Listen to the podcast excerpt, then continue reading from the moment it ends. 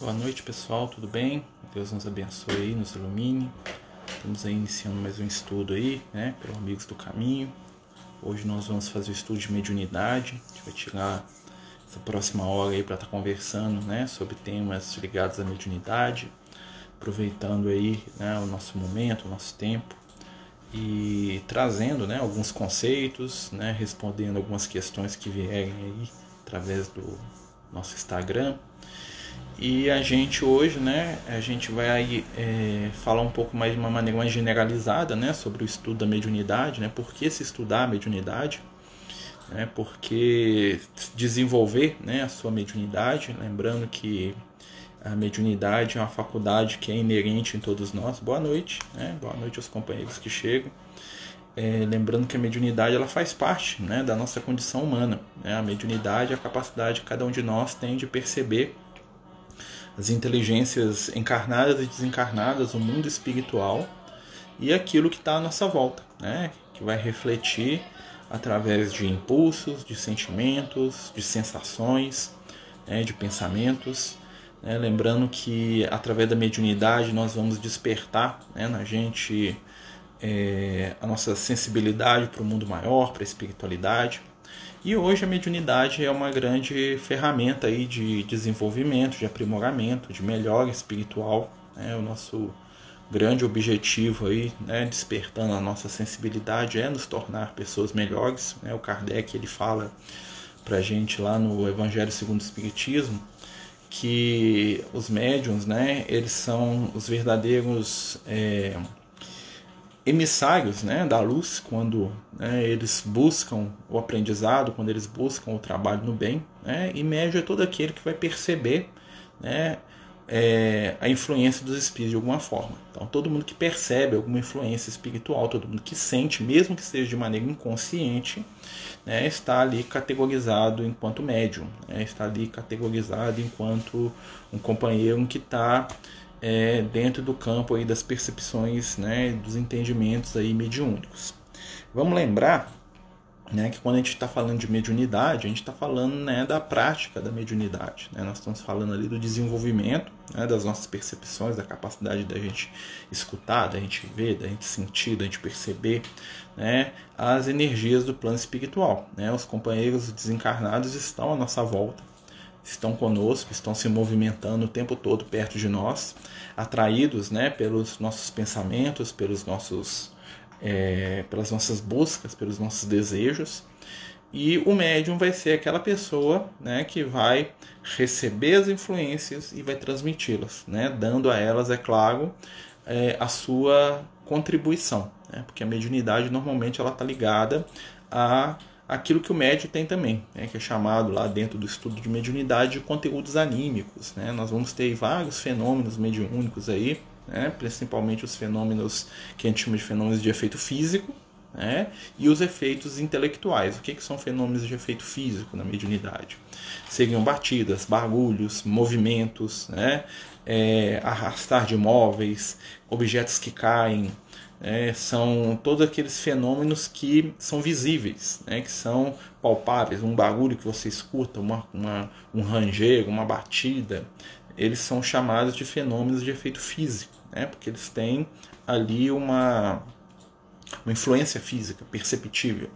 Né. Os fenômenos de efeito intelectual, né, que eles chamam, são, é, são a mediunidade no campo do que? Das ideias, do pensamento, a psicografia, é a psicofonia, que é quando o espírito utiliza ali da, da boca do médio para poder expor as suas ideias, os seus pensamentos, a sua realidade. Né? E através disso ele consegue ensinar, né? quando ele tem condição para isso, ele consegue aprender e ser auxiliado também, quando ele tem necessidade de aprendizado, né? e ele consegue interagir com aqueles que estão ali né, dentro daquele determinado ambiente, seja uma reunião mediúnica, seja uma reunião. É, privada, seja uma reunião familiar, né, onde os espíritos irão se manifestar dentro da capacidade perceptiva de cada médium. Né? Cada médium ele vai conseguir perceber, sentir e transmitir né, as impressões que ele tem do mundo espiritual de maneira ali bem limitada dentro ali da sua do seu contexto, dentro ali das suas capacidades espirituais, né? E é bom a gente estar tá lembrando disso, porque é, o fenômeno da mediunidade muitas vezes ele é ele vem né com uma alga ali de, de misticismo né de mistério né e muitas pessoas inclusive muitos médios fazem questão até de é, vamos dizer assim alimentar né esse mistério alimentar essa alga aí de, de algo fantástico de algo sobrenatural né? e o Kardec ensina para gente que a mediunidade ela é inerente ao ser humano ou seja ela faz parte da gente Todos nós, em algum momento,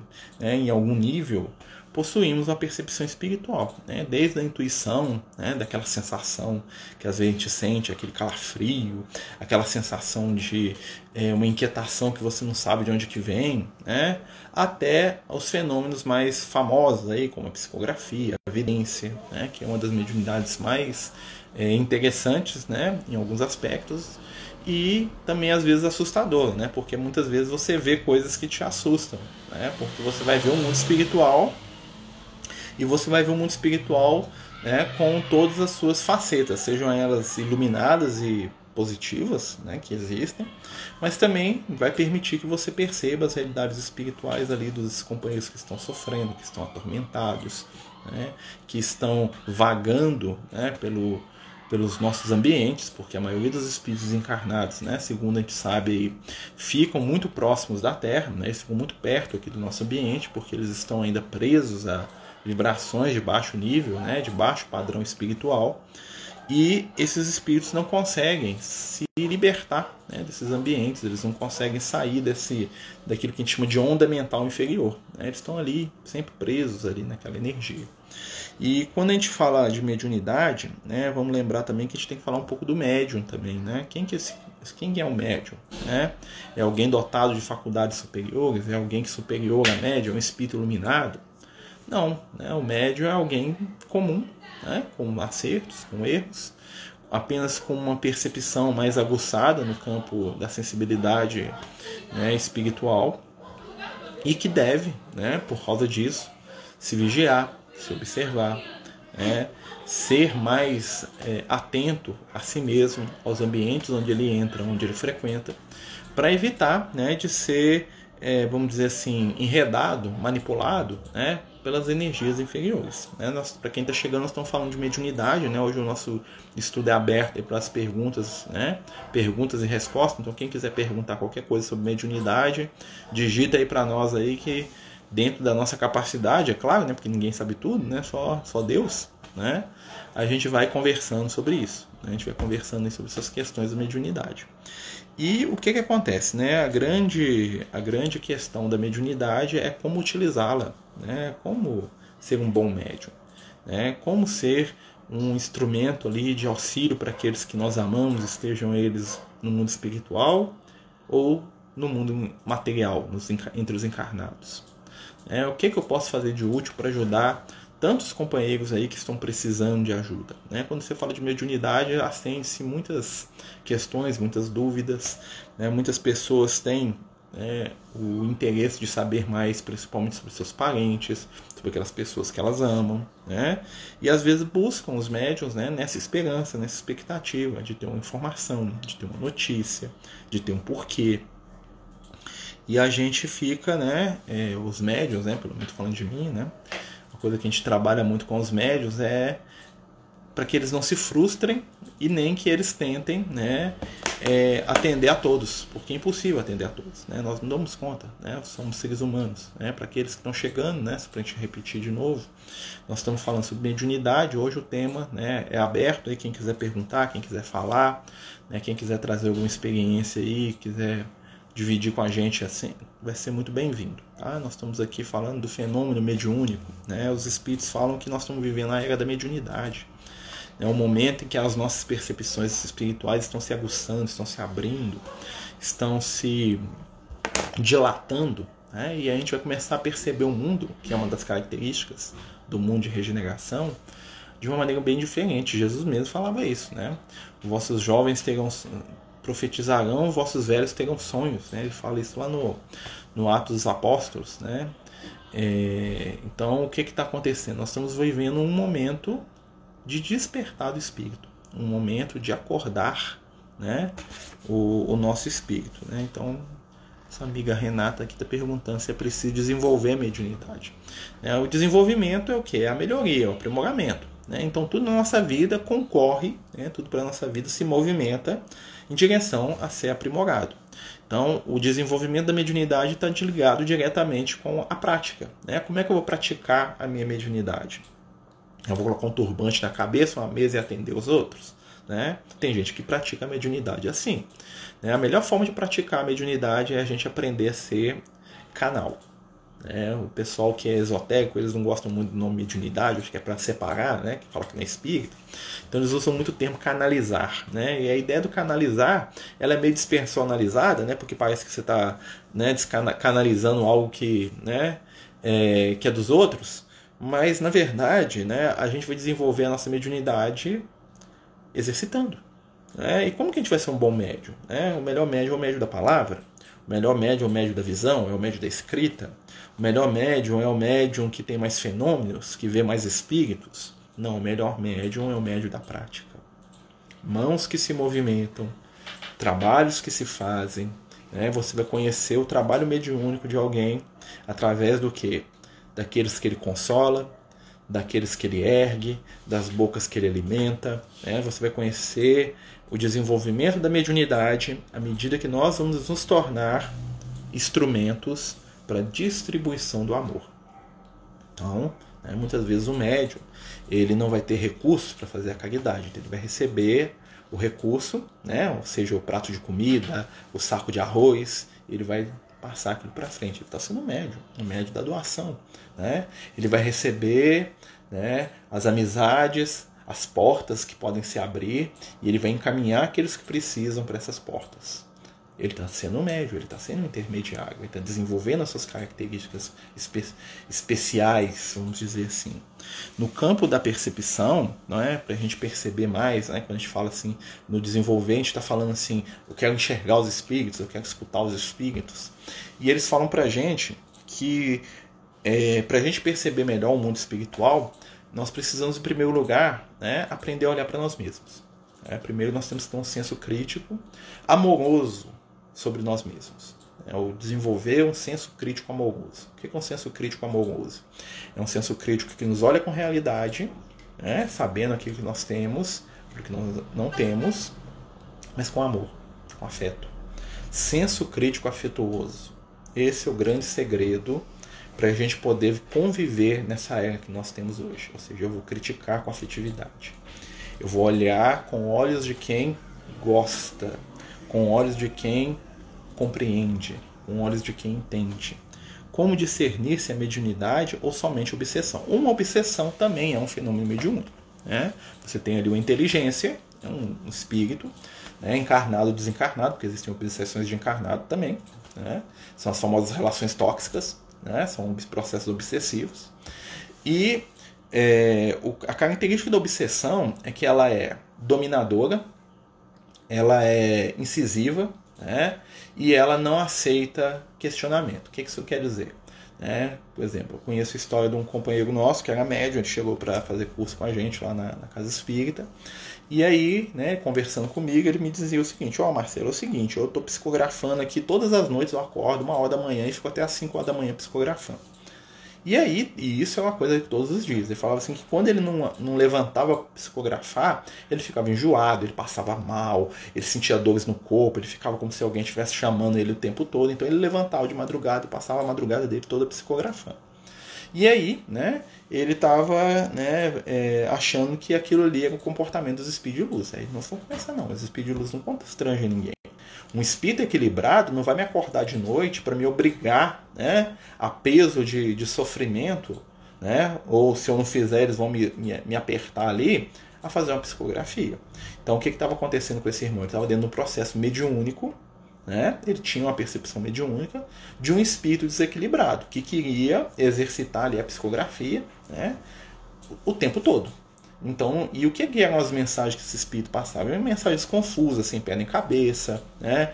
Era um texto que começava, não tinha fim, depois já começava a falar de outra coisa, reclamações, né? O espírito ficava escrevendo reclamações o tempo todo. Por que ninguém gosta de ninguém? Por que ninguém é assim? Por que as pessoas são ruins? Por que sei lá o quê? Por que o mundo? Por que isso? Por que aquilo? Por que as pessoas traem, mentem? Você viu o espírito, ele estava com tanta ânsia de falar de si, das suas dores, e que ele encontrou um médium né? uma pessoa que tinha uma percepção, e ele ficava lá escrevendo com aquela pessoa a noite inteira. Não tinha nada de útil naquela psicografia. Né? E ele estava constrangendo o companheiro a né, repetir aquela questão. E existem outros tipos de mediunidade, muitas vezes, né, são o que? São os nossos vícios. A maioria dos vícios são processos mediúnicos. Né? Então eu estou aqui em casa né, e do nada dá aquela vontade de beber uma cachaça. Eu levanto, vou lá e bebo. Muitas vezes eu estou ali sendo constrangido com inteligência, né, que foi lá e me deu um toque, Marcelo, bebe uma lá. Porque quando eu bebo, ele sente também. Da mesma forma para o sexo, poder, para arrogância, para o dinheiro, para vaidade. Né? E se é uma criança de 9, 10 anos, depois vai passando, que não é só alguma influência? Aí tem que ver o conteúdo que a criança está percebendo. Por exemplo, a criança ela pode perceber um espírito, né? As crianças podem ser médiums. Mas o que, que a criança está percebendo? Ela está percebendo, um, ela está conversando com alguém? Ela está percebendo algum espírito que está falando alguma coisa com ela? Então nós teríamos que analisar isso aí. O que, o, que, que o espírito está falando? O que, que ela está percebendo? O que, que ela está sentindo? O que está acontecendo? Né? Porque o fenômeno mediúnico ele, ele pode ser é, analisado de acordo com aquilo que ele está produzindo. Né? Então o que, que a gente pode entender sobre isso? Por exemplo, eu quando era criança eu vi os espíritos. Beleza. Por que, que eu vi os espíritos? É, é, o que estava acontecendo ali? Tinha qual contexto? Os espíritos estavam lá para conversar comigo, para me ensinar, para me ajudar, para me. Tinha um contexto. Né? Ou os espíritos estavam lá só para me assustar toda noite? Para aparecer lá, ficar me olhando lá sem fazer nada. Qual é o objetivo disso? Aí nós vamos ver que já tem alguma outra coisa para ser lidado. Então nós temos que saber o que é está acontecendo. Né? Na infância, principalmente até os 7 anos de idade, as crianças veem mais. Né? Quando elas continuam percebendo, é porque é uma mediunidade que vai durar talvez o resto da vida toda da pessoa. Né? Mas aí nós temos que entender, de novo, o que, que a criança está percebendo. Né? Porque muitas vezes as pessoas acham assim: ah, o menino não dorme, o menino está inquieto. Nem sempre isso é mediunidade. Né? Muitas vezes a mediunidade está associada né, com alguns transtornos, transtorno do sono, né, dislexia, autismo, um monte de coisa, que às vezes a mediunidade em si pode ter, ter alguma mediunidade, mas não tem a ver. Né? Então, quando a gente sabe que é mediunidade 100%, ó, tem alguém aqui falando comigo, tem um homem aqui dentro do meu quarto, tem uma mulher aqui dentro do meu quarto. Essa pessoa está me dizendo isso. Tem uma pessoa muito feia aqui. Ó, eu estou tendo um sonho que tem uma pessoa atrás de mim. Aí nós temos ali um contato mediúnico. A mediunidade, né, muitas vezes as pessoas têm uma percepção espiritual, que é diferente da mediunidade. É um tipo de mediunidade? É, mas não é tão profundo. Então a gente tem que ver o que, que é. Trabalhei muitos anos como médium em São Paulo, mas alguns anos não tenho frequentado nenhum centro espírita. Mas sinto que utilizo a minha mediunidade no dia a dia e no trabalho. Sim, claro, nós somos médios o tempo todo. Né? Médio não é só aquela pessoa que senta na mesa e recebe um espírito lá durante 15, 20 minutos, né? o espírito é doutrinado, vai embora, acabou. Isso ali é um dos tipos de mediunidade. Né? Se a gente for analisar as obras espíritas, a gente pegar lá o livro é, Nos Domínios da Mediunidade, do Chico, né? psicografia do Chico Xavier pelo André Luiz, pelo espírito André Luiz, nós vamos notar que o fenômeno mediúnico acontece o tempo todo. Então agora que eu estou conversando com vocês, pode ter certeza, estou sob influência de algum companheiro espiritual. Né? A minha onda mental, na hora que eu comecei a fazer estudo, estava num nível. Agora já tem outro. Por quê? Porque eu estou sentindo aqui, né? É, vamos dizer assim, a infusão, né? a energia espiritual de um companheiro que está me dando ritmo, que está me dando é, facilidade né? para poder responder, para poder entender as coisas. Aí nós vamos ter uma mediunidade indireta. Não é o espírito tá falando através de mim, mas eu estou sentindo que é uma influenciação. Existe uma influenciação positiva. Como pode existir uma negativa também, dependendo do objetivo que a gente tiver aqui né, conversando. Mas assim, a casa espírita é o ótimo lugar para se trabalhar a mediunidade, mas não é o único. Né? Então a gente tem que lembrar sempre isso. Casa espírita, mediunidade na casa espírita é como você trabalhar um médico no hospital. Né? Você vai ter ali ferramentas muito interessantes de trabalho, mas você não vai ter todas. E você não precisa de estar sempre no hospital para exercer a sua medicina. Você que os meus amigos médicos aí sabem muito bem, né? Você é médico em qualquer lugar. É, no hospital você vai ter mais ferramentas, você vai ter uma especificidade de trabalho que talvez você não vai ter na rua no seu consultório, mas são situações diferentes e o trabalho vai acontecer. Né? É a questão. Se eu não estou trabalhando numa casa espírita, então que você trabalhe para ser um médio do amor, um médio da compreensão, né? um médio da harmonia, que é o intermediário do bem. Tinha um personagem na Bíblia que eu gosto muito, que é o Arão. Né? O Arão é das encarnações. O Arão, para quem não sabe, vou contar a história do Arão aqui para vocês. O Arão ele é o irmão do Moisés, né? Moisés, famoso Moisés. E o Arão foi o primeiro sacerdote, né? ele foi o primeiro levita, porque ele era da tribo de Levi e tem um monte de história religiosa. O Arão é a encarnação, uma das encarnações do Liel. Fala para contar para vocês, né? o Liel foi o Arão. E o Arão tinha uma característica muito interessante né, na literatura rabínica, que é uma característica do médio do, do entendimento. O que, que acontecia? Conta-se que o Arão era aquele indivíduo que quando duas pessoas brigavam, o que, que ele fazia? Ele ia até uma das pessoas e falava assim: Ó, oh, Fulano, né? O ciclano lá pediu para me conversar com você, que ele brigou com você, mas ele está errado, ele está querendo pedir desculpa, mas ele está com vergonha, ele não sabe como é que ele pede desculpa. Ele falou assim que você estava certo em tudo, e que ele, mas que ele gosta muito de você, que você é uma pessoa fantástica, mas que ele não sabe se aproximar para te pedir desculpa, porque ele está com vergonha. E aí ele depois ia no outro e falava a mesma coisa. Ô oh, meu irmão, nosso companheiro lá, conversei muito com ele, ele me chamou, ele falou comigo que você tem que desculpar ele, porque ele gosta demais de você, e você que estava certo, mas ele não sabia, ele não sabe nem como falar daquele assunto, ele tá até com vergonha de falar disso de novo com você, né? Mas ele tá querendo de todo jeito fazer amizade com você de novo. Você desculpa ele, mas não fala mais nesse assunto com ele, não. Então ele era aquele companheiro que trabalhava a mediunidade do bem. Ou seja, ele é o intermediário do consenso. Né? Enquanto nós temos pessoas que vão lá e vão falar assim, ó, oh, fulano, isso mesmo, o cara falou mal de você mesmo, outro dia eu mesmo vi, né? que está sendo no meio das trevas. O Arão era o médio do que? Do consenso, do equilíbrio. Então ele ia lá e se desculpava em nome do, de um e de outro, né? E os dois saíam todos felizes e amigos de novo, achando que um tinha pedido desculpa para o outro, né? E como ele comprometia de não falar mais no assunto, aquilo passava. Isso é um trabalho mediúnico, né? Você está sendo intermediário do que? Dos conteúdos positivos. Então, muitas vezes, as inteligências desencarnadas estão esperando né, que você, médium, seja intermediário do que? Da pacificação, da compreensão, do entendimento, do prato de comida. Então, não percam as oportunidades que o universo né, nos oferece de fazer o bem. Né? Dá para trabalhar, sim, muito a mediunidade. Né? A mediunidade não é só perceber espírito. O perceber espírito é um dos aspectos da mediunidade. É muito legal, eu gosto. Né? Então, quando eu vejo um espírito, por quê? Porque não é um ambiente apropriado, é um ambiente para você ter uma incorporação, uma reunião de, de manifestação direta do espírito, é dentro de uma reunião mediúnica na casa espírita. Aqui dentro da minha casa, não. Aqui dentro da minha casa eu posso até ver os espíritos, bater um papo mesmo. Voltou? Né? Voltou aí, gente? Tinha travado aqui, voltou. É, mas uma incorporação direta, isso não acontece né, dentro das, do, dos nossos lags, né? É, aqui deu uma parada e voltou. Dessa internet, a internet aqui tá, tá uma beleza, né? Deixa eu ver se melhora aqui. É, isso é coisa, coisas da internet, tá bom? Mas Deus quiser vai melhorar. É, vamos ver se, quem sabe, colocando mais pra cá um pouquinho melhora. É, aí fica mais perto do roteador, né? O segredo é o roteador, né? Melhorou? Então, gente, nós estamos falando de mediunidade, né? nós estamos falando aí de educação mediúnica, né? Então, assim, nenhum médium, ele precisa da passividade em qualquer lugar. É, normalmente, quando isso acontece, é porque o médium tem algum estado de desequilíbrio. Tá? Não vejo a palavra desequilíbrio como pejorativa.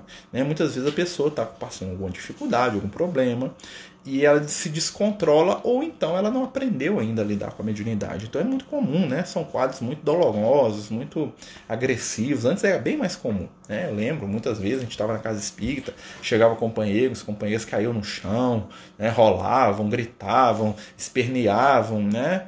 E ali debaixo ali de um ataque espiritual. Hoje isso já é menos comum, graças a Deus, né? Talvez porque a gente já está com um nível de compreensão maior, né?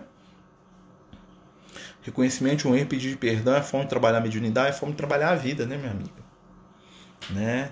Mas a gente que tem que reconhecer o erro, né? Porque muitas vezes a gente fica esperando que o outro reconheça o erro dele, né? E isso não nos pertence, tá? Esperar o reconhecimento de um erro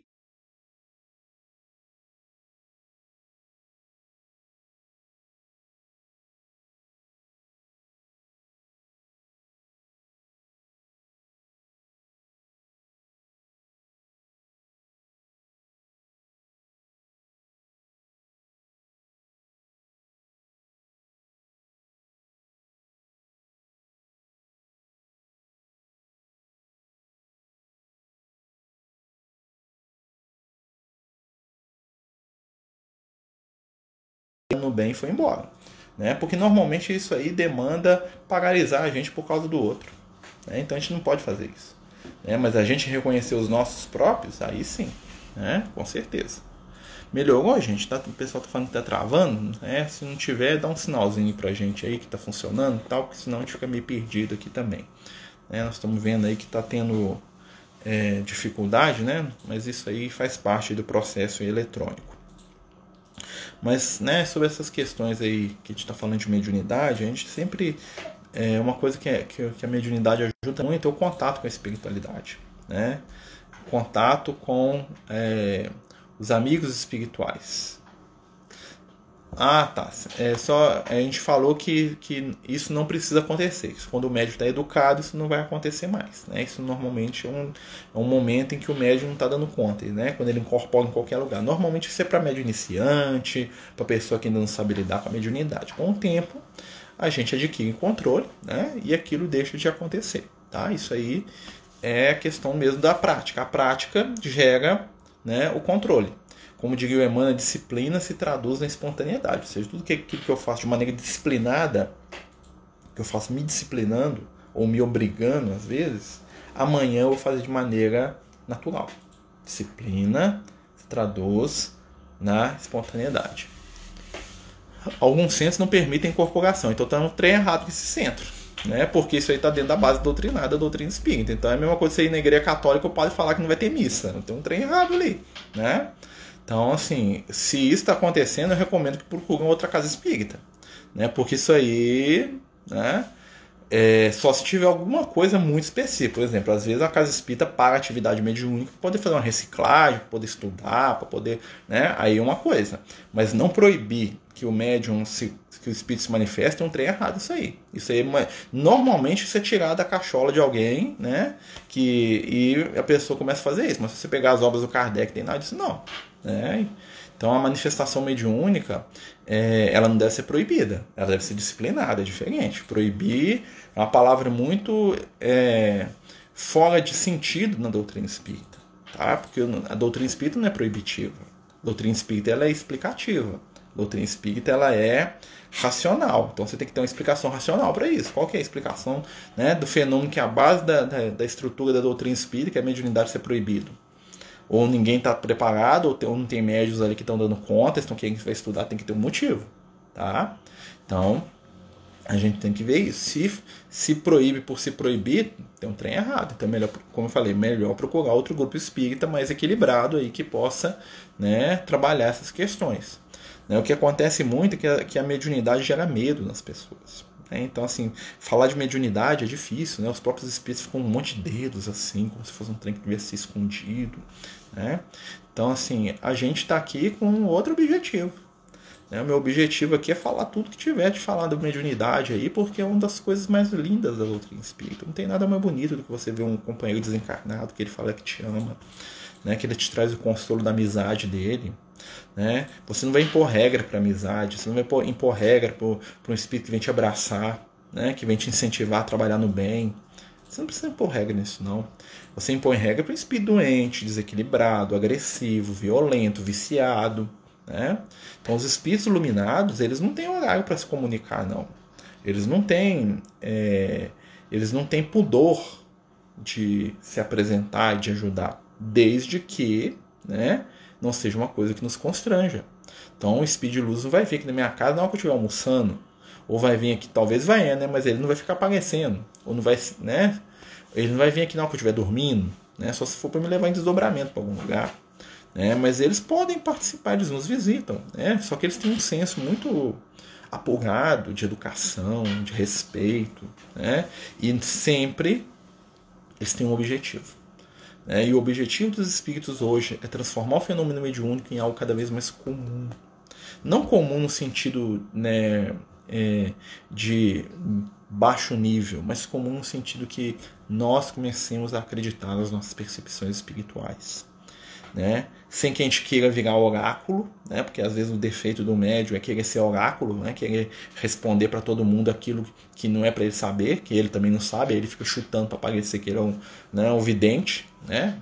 É muito diferente médium de vidente, tá? Quando eu falo vidente, é aquela pessoa que fica lá adivinhando o futuro dos outros, com quem vai namorar, com quem vai casar, se o emprego, se tem algum espírito ali, isso é evidência. Isso aí não é mediunidade. É, os espíritos de luz, o objetivo deles com a mediunidade é o que? Consolar e instruir. É, não é fazer a fofoca do dia, não é contar o casinho da semana. É, os espíritos de luz, o objetivo deles não é falar para Marcelo com quem que ele vai namorar. Né? Nem falar por que, que, a, que a dona Maria tem inveja do Marcelo. Ah, coitado você, porque a Maria tem inveja de você. O Espírito de Luz não faz isso, não. Os Espíritos de Luz nos convidam o quê? A renovação, o trabalho e a caridade. Né? Então, comentários descaridosos não é de Espírito de Luz. É, boa noite. Bem-vinda, velho. Tudo bem? Né? Nós estamos falando aqui de mediunidade, nós estamos aqui aberto aqui a perguntas e respostas. Quem quiser perguntar aí, como diria lá os amigos espirituais, fala o que vier no seu coração, das coisas que eles gostavam, mas eu via cheio de dúvidas, você quer perguntar, fala o que vier no seu coração. Né? Muitas coisas respondi, outras coisas falam assim, ah, isso aí você não tem inteligência para entender isso não, meu filho, você tem que só quando você estiver no mundo espiritual você entender esses negócios aí. Isso aí tá um pouco acima da média humana e o seu cérebro não vai, vai absorver, não. Né? Mas dentro daquilo que nós damos conta, os espíritos estão sempre dispostos a nos ensinar, desde que a gente se esforce, né? desde que a gente busque, desde que a gente tenha um objetivo nobre daquilo que a gente está aprendendo. É, o que, que eu quero saber dos espíritos? É? Que, eu quero conhecer? O que, que eu perguntaria para os amigos espirituais? Já para pensar nisso. Né? Muitas pessoas pensam, a maioria das pessoas, ah, por que, que eu sofro? Por que, que eu não arrumo namorado? Por que, que eu não ganho dinheiro? Por que, que dá tudo errado na minha vida? Né? Essas perguntas, as respostas já estão na nossa própria existência. Aquilo que nos falta é aquilo que eu preciso valorizar. Se os meus problemas são no relacionamento afetivo, é porque talvez eu tenha que transformar minha forma de entender o que é relação afetiva. Se os meus problemas estão no campo do dinheiro, talvez eu tenha que lidar né, e modificar minha percepção acerca do ganho, do lucro, do valor. Se o meu problema é na família, talvez eu tenha que ressignificar, reentender né, é, a minha valorização dos meus entes queridos. Médico curador, se for curado, por exemplo, quando o médico estiver almoçando, ele pode se negar a atender a pessoa, ou pedir que a pessoa aguarde ou largar o que está fazendo e atender. Ele pode fazer qualquer um desses aí, né? Porque ele tem livre-arbítrio, né? Mas vamos imaginar o seguinte: é, para um médium, né, desse sentido, um médico curador, ele necessitaria estar no ambiente da casa espírita para dar um passo para a pessoa. Ele, podia, ele pode combinar com a pessoa um horário lá para ir na casa espírita, para eles conversarem, né? Porque dificilmente ele vai fazer um trabalho de cura ali no meio da rua, né? Apesar que o Chico já deu passo no meio da rua, né? Mas ali foi um momento que o Chico deu que ele achou que ele podia fazer. Se o médico achar que ele dá conta, tudo bem, né? Normalmente, o médium ele vai né, ter equilíbrio também, porque ele vai falar, ele vai ser humilde, vai falar assim, olha, aqui nesse ambiente eu não dou conta, eu não consigo fazer, eu preciso de ajuda, né? Porque o médico curador ele não trabalha sozinho. Primeiro ele precisa de espiritualidade.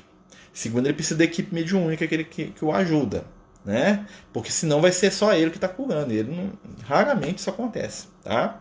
Então, e os luz, eles não estão ali, né? Que você balança o sininho, eles vêm correndo. É assim que funciona. Os espíritos têm os compromissos dele também. Imagina, você está lá no seu trabalho, alguém te liga, vem aqui agora porque eu estou precisando de você. Larga tudo. Você vai largar tudo e ir lá, né? Então, assim, nós temos é uma, é, são as questões da interação do mundo espiritual.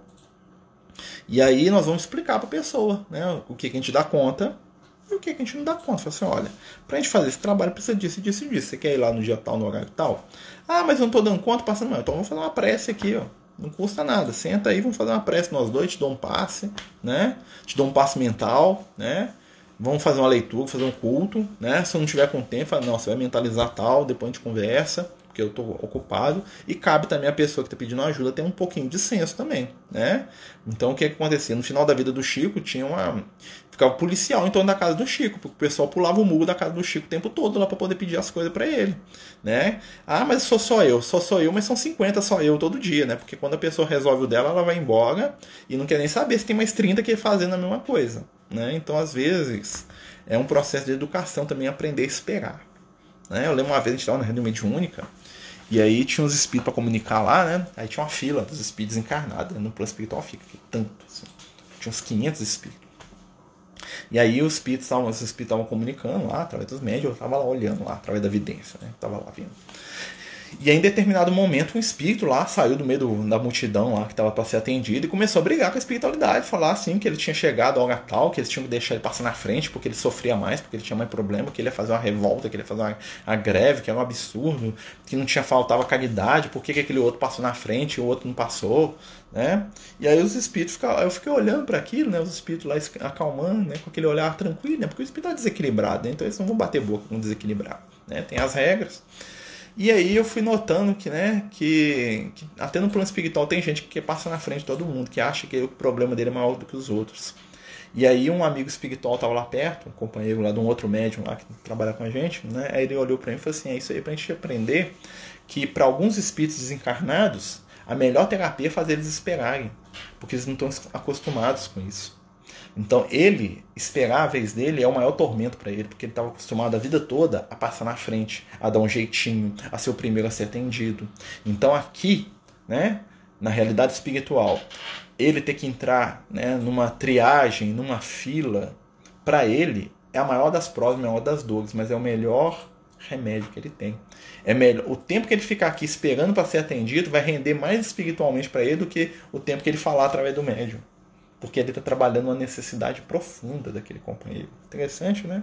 Então tem espírito tem que aprender a esperar, tem que encarnar também, né? né? Nós temos que aprender que as coisas têm o seu momento, têm o seu lugar, né? Claro que em situações de emergência é outra coisa, né? Mas a emergência não é todo momento. Apesar de que para quem passa pela emergência, para ele é emergência o tempo todo, né? Mas são as coisas para a gente poder pensar. Né? E aí o que, que acontece? Aí entra também uma estrutura espiritual organizada. Porque se uma pessoa acha que aquele determinado médium ele vai resolver todos os problemas dele, só ele que resolve, tem alguma coisa errada ali na estrutura do, da casa espírita.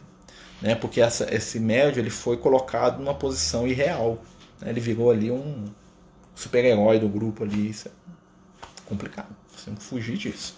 Não é bom para a pessoa, né? para o próprio médium, porque ele vai ficar né, sendo tentado aí com a ilusão de que, né, da vaidade, e não é bom para as pessoas que vão criar uma expectativa que muitas vezes não vai se cumprir, né? Porque hoje talvez o médico dê conta, amanhã ele não vai dar. E aí?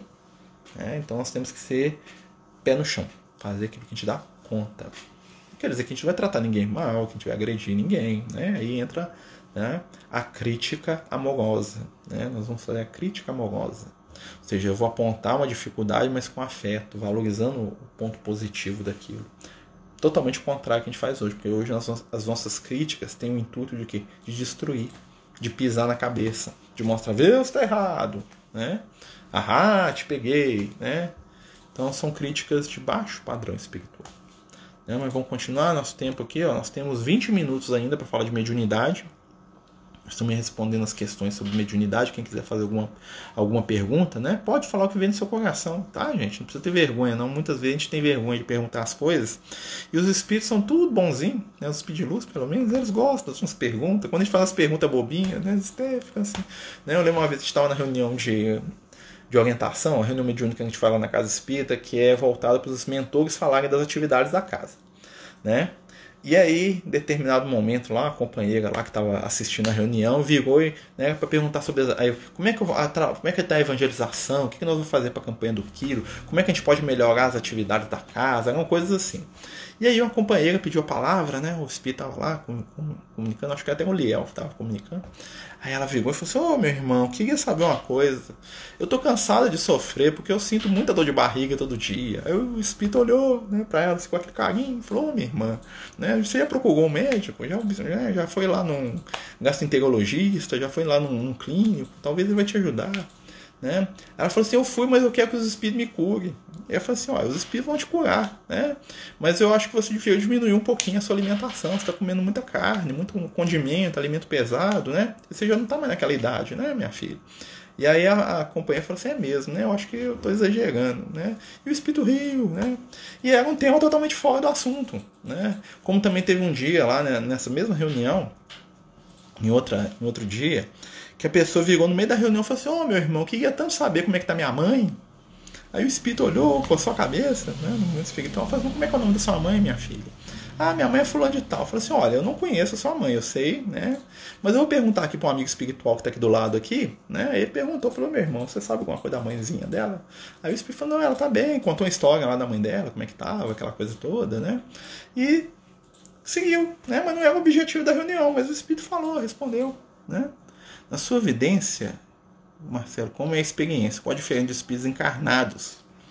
Pode ser tátil? Nossa, é muito boa, Márcio. Nossa, aí é boa. Assim, olha, eu vou falar minha experiência. É, muitas vezes, quando a gente vê os espíritos, né, é, existem alguns casos que você vê que é um espírito desencarnado. Por quê? Porque às vezes é uma imagem meio translúcida, né? Aquela imagem, já viu que ele já parece que é um transparente, um trem assim meio translúcido, assim, você vê que é desencarnado. Né? Que é mais comum, tá? Você vê ali uma diferença ali bem, né? Parece que você está vendo uma imagem projetada, uma coisa meio esquisita. Em outros casos, já aconteceu comigo, tá? Isso já aconteceu comigo, por exemplo, né? Eu não esqueço uma vez que eu fui trabalhar, eu pego, normalmente eu pego o serviço 6 horas da manhã e eu pego em outra cidade aqui perto aqui. E aí, normalmente, eu saio de madrugada, pego dois ônibus para ir trabalhar, aquela coisa toda, né? E eu lembro que um dia eu peguei um ônibus é, aqui perto da minha. O segundo ônibus que eu pego, que para lá no hospital, né? E quando eu, quando eu tava no ônibus, eu sentei do lado de uma senhora, uma senhora, assim, de coque, assim, com aquela aparência de é, tia-avó da gente, sabe? Aquela, assim, né? aquela tia-avó velhinha, né? Ela tava sentada no ônibus, assim, tava com um chale, assim, marrom em cima, não esqueço, né? E tava com com um, um, uns papéis na mão, assim, todo amassado, amarelado. E eu sentei do lado dela, cumprimentei, né? Falei assim, bom, bom, né? Ela tava lá olhando, ela olhou para mim assim com os olhos lúcidos, assim, bem profundos, né? E falou assim, ó, oh, tudo bem, meu amigo, tudo bom. Eu falei assim, ah, ela falou, você está indo trabalhar? Eu falei, graças a Deus, né? Apesar do sono. Aí, e, e todo dia quando eu sento do 11 eu durmo. Uma coisa fantástica. Eu, é sentar e dormir, né? E nesse dia não deu sono, né? E o que que acontece, né? Normalmente o ônibus fica vazio, fica duas, três pessoas. Eu nunca tinha visto assim, ó. Normalmente as mesmas pessoas que pegam ônibus nesse horário, né? Tá todo mundo trabalhar, né? Então, e aí é, eu fui conversando com ela. Ela foi me contando lá da filha dela, que a filha dela chamava Valdete e me contou um monte de história, e foi falando e ria e contava e passava a mão no cabelo assim, o cabelo da grisalho assim, né? Num coque assim preso assim, parece que ela tá passando assim, tinha uns grampos assim. E, e eu conversando com ela, conversa vai, conversa vem. Quando eu fui descer do ônibus, quando eu fui descer do ônibus, né? É, e eu conversei falando, tava falando, igual tá falando aqui com vocês aqui, né? Quando eu desço do ônibus, eu olho pro lado assim, uma colega minha que trabalhava comigo, né? Me olhando com o olho mais arregalado do mundo, assim. Tipo assim, você bebeu uma? Eu falei assim, ó, cumprimentei, falei assim, ah, tudo bem, falei assim, é, Hoje você não dormiu que você ficou. Não, que eu fiquei conversando com a dona. Na que eu olhei pro lado, cadê a dona? É um espírito desencarnado.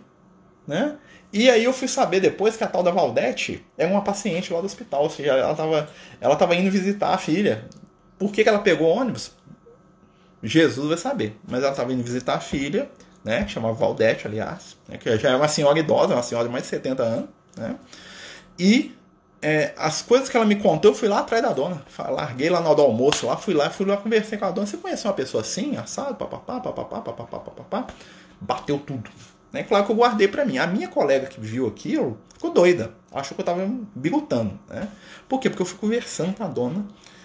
É um trajeto de mais ou menos, quer ver? Uns 35 minutos. Né? Ainda bem que só tinha ele, mas um outro colega meu que estava sentado lá na frente dormiu. Dormia igual uma pedra, igual eu durmo, durmo também. Né? Mas eu vi o espírito como se para mim era uma pessoa encarnada. Tanto é, mas que é, eu senti a respiração dela. Né? Aí ela estava tão materializada minha, dentro da minha percepção, né? ou eu é, eu tive um surto psicótico lá no momento, né? Claro que né? acho que eu não pensei nisso, penso, né? Mas assim, foi, foi uma das experiências mais palpáveis que eu já tive. Já tive uma outra também com um paciente lá do hospital que eu até já contei a história do moço que estava internado lá, foi reclamar comigo. Depois, na, pela conversa dele, que eu percebi que ele era desencarnado, né? Mas já tive sim. Alguns casos parece que está encarnado. Se você pôr a mão, você sente. Né? E, e segundo o Kardec, esse, esse chama esse fenômeno de agênere, né? O Kardec ele fala, não, não sei se o caso dessa dona era, tá? Mas assim, o Kardec fala que alguns espíritos conseguem se materializar que eles passam no encarnado. Se você as pessoas acham que é o encarnado que está ali. Né? Tem uma história até de um moço lá do que visitava o Chico, tem um caso muito famoso sobre isso aí. né? Que, que eles só apareciam um dia de chuva, tinha uns negócios assim. Né? O povo da roça conhece um tanto de coisa. Hoje em dia nós não temos muito espaço mental para essas coisas, né? Então a gente tem uma vida mais corrida e a gente não percebe. Consegue enxergar o cordão de prata? Às vezes, raramente. Muito difícil ver. Tá? Porque normalmente a gente não vê espírito encarnado durante a vigília. O que isso quer dizer? Cordão de prata é quando alguém está dormindo, sai do corpo e vai em algum lugar. Né? Então, normalmente, quando nós estamos acordados, é de dia. Então, a maioria das pessoas estão acordadas. Então, os espíritos que a gente vai ver são espíritos encarnados. Então, é muito raro você ver um encarnado desdobrado durante o dia. Às vezes, na reunião mediúnica, eu já vi. Uma vez eu vi na reunião mediúnica um companheiro que foi atendido uma menina né, que estava grávida e ela tinha um cordão de prata. Dava para ver lá um, um feixe energético saindo aqui do alto da cabeça dela, assim, que não parece nada com cordão, parece mais um tubo de luz, assim, um, um jato luminoso, né, que se perde assim no, no, no espaço, assim, do que um, um cordão mesmo, a corda. Não parece cordão, não, né? O espírito ser mais claro, escuro, translúcido tem a ver com ser mais ou menos evoluído, tem a ver com a vibração. Olha, quanto mais denso, mais primitivo quanto menos, mais evoluído. Mas os espíritos superiores eles podem ficar mais densos para facilitar eles serem percebidos. Tá? Então a vibração do espírito, quanto maior a vibração, né, mais diáfano, né, mais sutil é o espírito. Quanto menor a vibração, mais baixo é o espírito. Mas o espírito superior ele consegue diminuir a vibração dele, senão a gente não percebia. Né? Então, por exemplo, um mentor. Imagina que o Liel vai lá comunicar na reunião mediúnica. Para ele comunicar, para mim ver ele, né? É, ele tem que baixar a vibração dele, ele tem que se tornar mais lento vibratoriamente para mim conseguir captar ele, senão eu não percebo não. Se ele vem aqui, eu não. É assim que os espíritos de luz fazem para os outros espíritos não os perceberem. Você já viu nos livros, né? Fala muito. Chega o espírito de luz lá e os espíritos estão tá lá conversando, fazendo, rindo, o outro tá lá quietinho, tá lá ouvindo tudo, né? Ninguém vê ele, por quê? Porque ele tá uma vibração diferente. Né? Um espírito inferior, subir a vibração dele não tem jeito, só se ele melhorar porque vibração está ligada com o estado espiritual dele. Um espírito superior ele pode baixar a vibração dele momentaneamente por força de vontade, depois ele volta ao normal. Mas subir a vibração é só a evolução que faz. Né? Não adianta eu querer subir minha vibração e encontrar com Jesus. Né? Eu ainda não tenho nível evolutivo para isso, eu nem sei como fazer.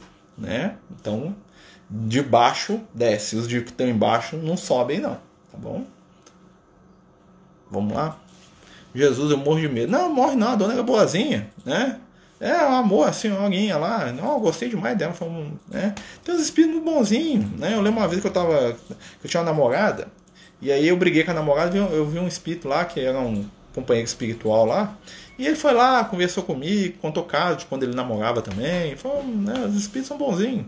Né? Então, assim, não precisa ter medo, não. Muitas vezes, em muitos casos, os espíritos nem sabem que estão desencarnados.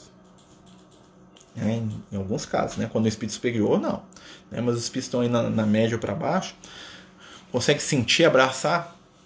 Nunca tentei, é uma verdade. Né? Tirando em desdobramento fora do corpo, assim você sai do corpo, aí você consegue. Mas, né? Mas eu sentia, eu posso dizer o seguinte: quando eu estava sentado do lado da dona, eu senti a perna dela encostando na minha. Isso aí, o limite do corpo dela com o meu, eu senti.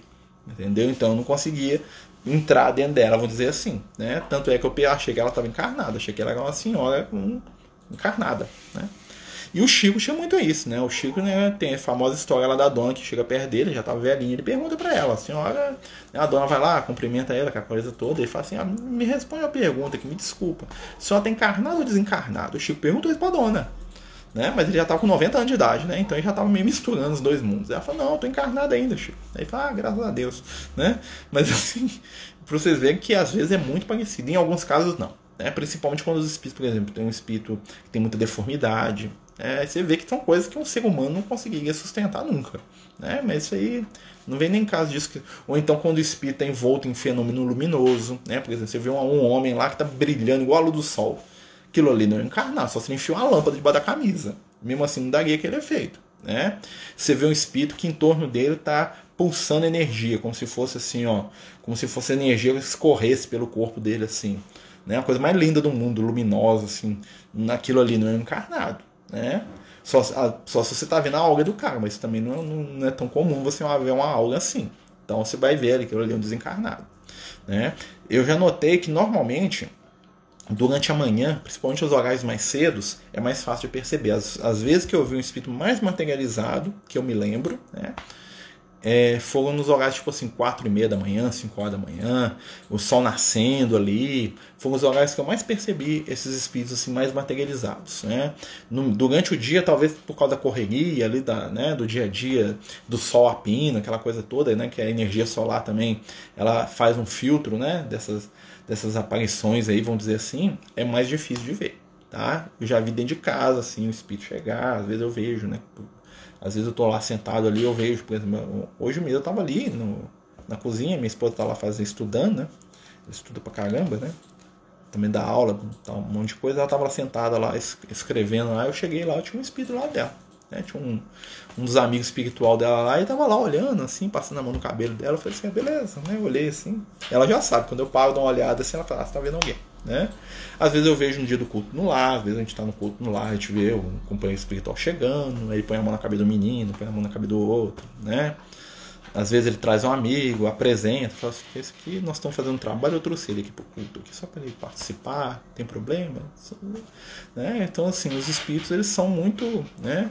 Às vezes eles trazem alguém para visitar a gente, isso é bem comum, né? É, e... Mas, assim, isso é tudo muito tranquilo, mas você vê que é desencarnado, você vê que a energia é diferente. Né? Mas, assim, materializado mesmo, é mais nas horas da manhã mesmo. Aí fala assim, ah, mas tá dormindo. Não, tá dormindo não. Né? Tanto é que o outro filho batendo papo com a mulher. Né? Então, assim. Mas, é, e olha que eu sou muito crítico com isso, tá? Eu vou atrás de saber informação dos negócios depois. Igual o moço que eu vi no hospital também, que eu fui lá saber se tinha um cara com as, com as características. Eu perguntei lá pra uma enfermeira lá, que é minha amiga lá, que é, que é espírita também, né? Pra não achar que eu sou maluco, né? Vai que eles me internam lá, né? E aí ela confirmou mesmo os dados, né? Mas é, é uma coisa bem interessante. Né? Mas não precisa sentir medo, não, porque né, o medo faz parte. Né? A gente sente, mas não precisa alimentar isso, não. Os bons espíritos, eles sabem né, como aparecer. Claro que tem espírito que te assustar. Eu lembro quando eu era criança, eu tinha lá meus 5, 6 anos de idade. Eu lembro que uma vez eu fui no banheiro e aí tinha um espírito no espelho, o famoso espírito espelho. Você olha pro espelho, tem uma entidade, um espírito todo desgrenhado olhando pra você atrás de você. Eu falei, nossa senhora, eu fiquei quase um ano sem entrar no banheiro. Quando eu entrava, eu abria aquela janelinha, né? Aquelas portinhas lá do, do armarinho do banheiro, né? Então eu abri aquilo, eu fiquei abrindo aquele negócio quase um ano. Pra não ver ninguém, com medo de ver alguém atrás de mim de novo. Né? E vi, né?